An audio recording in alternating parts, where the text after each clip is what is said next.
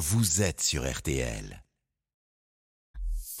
RTL Midi. Pascal Pro et Céline Landreau. Quand on voit l'impact carbone d'un billet d'avion, enfin, c'est ça dont il faut parler, quoi. Je le redis, un TGV, ça pollue 80 fois moins que le même voyage en avion. 80 fois moins.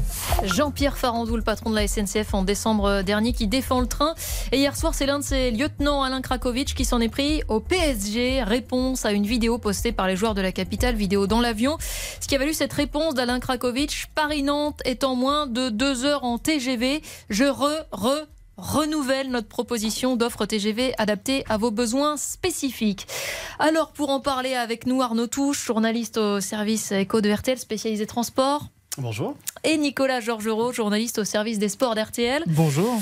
Euh, on revient sur ce vol euh, du PSG. Est-ce qu'il y avait une autre solution pour rentrer à Paris?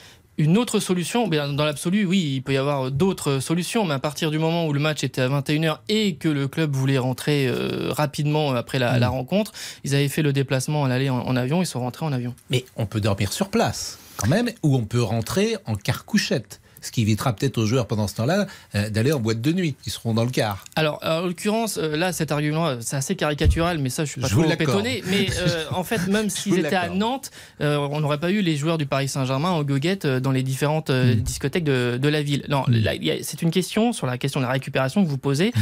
C'est une question qui a beaucoup agité les préparateurs physiques. Je raccroche il y a une demi-heure avec un qui, avec un préparateur physique qui fait autorité dans le milieu. J'ai eu deux membres de staff au téléphone également. Aujourd'hui, ça a été établi scientifiquement que cette sujet du ce sujet du déplacement, il faut l'évacuer le, le plus vite possible, c'est-à-dire rentrer le plus vite possible après le match, parce que de toute façon, les joueurs ne dorment pas, ils ne dorment pas avant 3-4 heures du matin, et donc si vous les levez à 7h ou 8h pour prendre un train, par exemple à 9h pour arriver à 11h à, à Paris, c'est tout ce qu'il ne faut pas faire. Donc le modèle, c'est de, de, les, de rentrer euh, jusqu'à 3h du matin euh, et les laisser euh, chez eux, qu'ils soient faire un entraînement et un décrassage dans la matinée et qu'ils fassent une sieste en début d'après-midi. Ça, c'est quelque chose qui a été mesuré scientifiquement.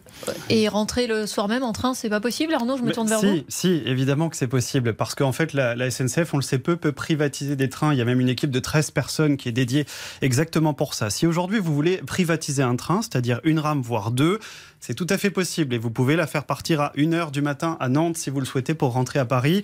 Je rappelle que Nantes-Paris, c'est à peu près deux heures de trajet.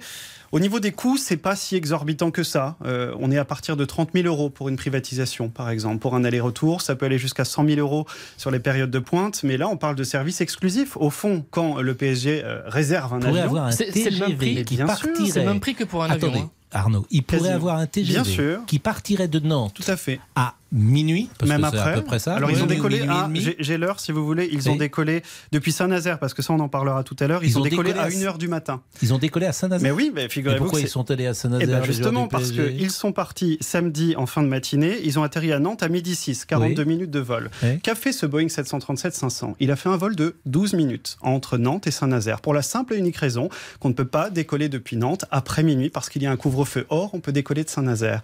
Donc les joueurs à la fin du match sont allés à l'aéroport de Saint-Nazaire et non pas Nantes, mais l'avion lui avait Donc déjà ont, fait le mis, déplacement. ils ont fait une heure de quart pour aller à Saint-Nazaire. Parce qu'en gros, Nantes-Saint-Nazaire, il y a une Tout à fait. Ah oui, C'est ce que 45 je vous minutes, une heure. Oui, Donc on tout peut pas fait. avancer la question du gain de temps pour ce choix de l'avion Non, plutôt que du TGV pour rentrer à Paris. non.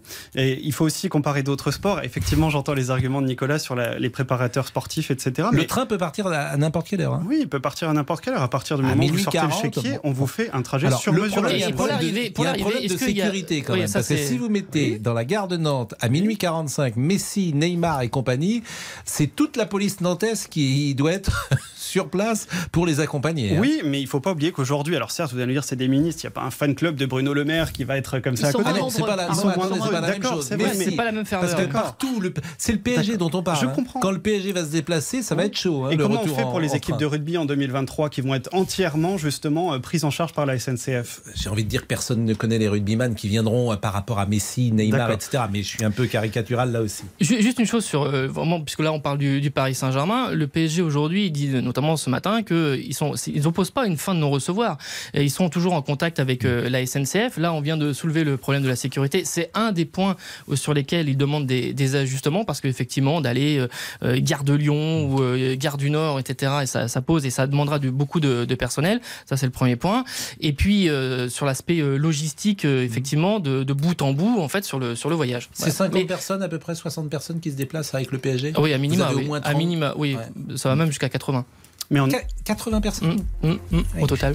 En Italie, je précise quand même que les joueurs de la Serie A se, euh, sont en, TGV. Hein. Vous êtes sûr de ça? Ah oui, la S Roma, la Juventus, ils Quelques-uns. Il, il, y a une équipe aussi en Espagne, euh, le Betis Séville, qui a passé un accord avec Renfe euh, pour faire des, déplacements.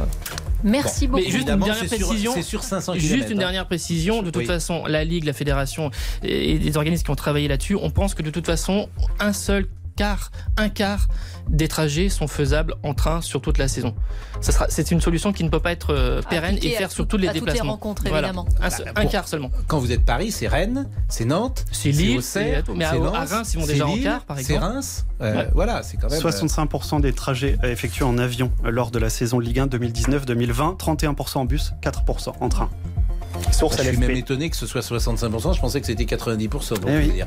12h51, on est un poil en retard. Euh, Stéphane Boutsock entre dans le studio à l'instant. Donc nous allons parler, je pense, cinéma. À tout de suite. RTL Midi.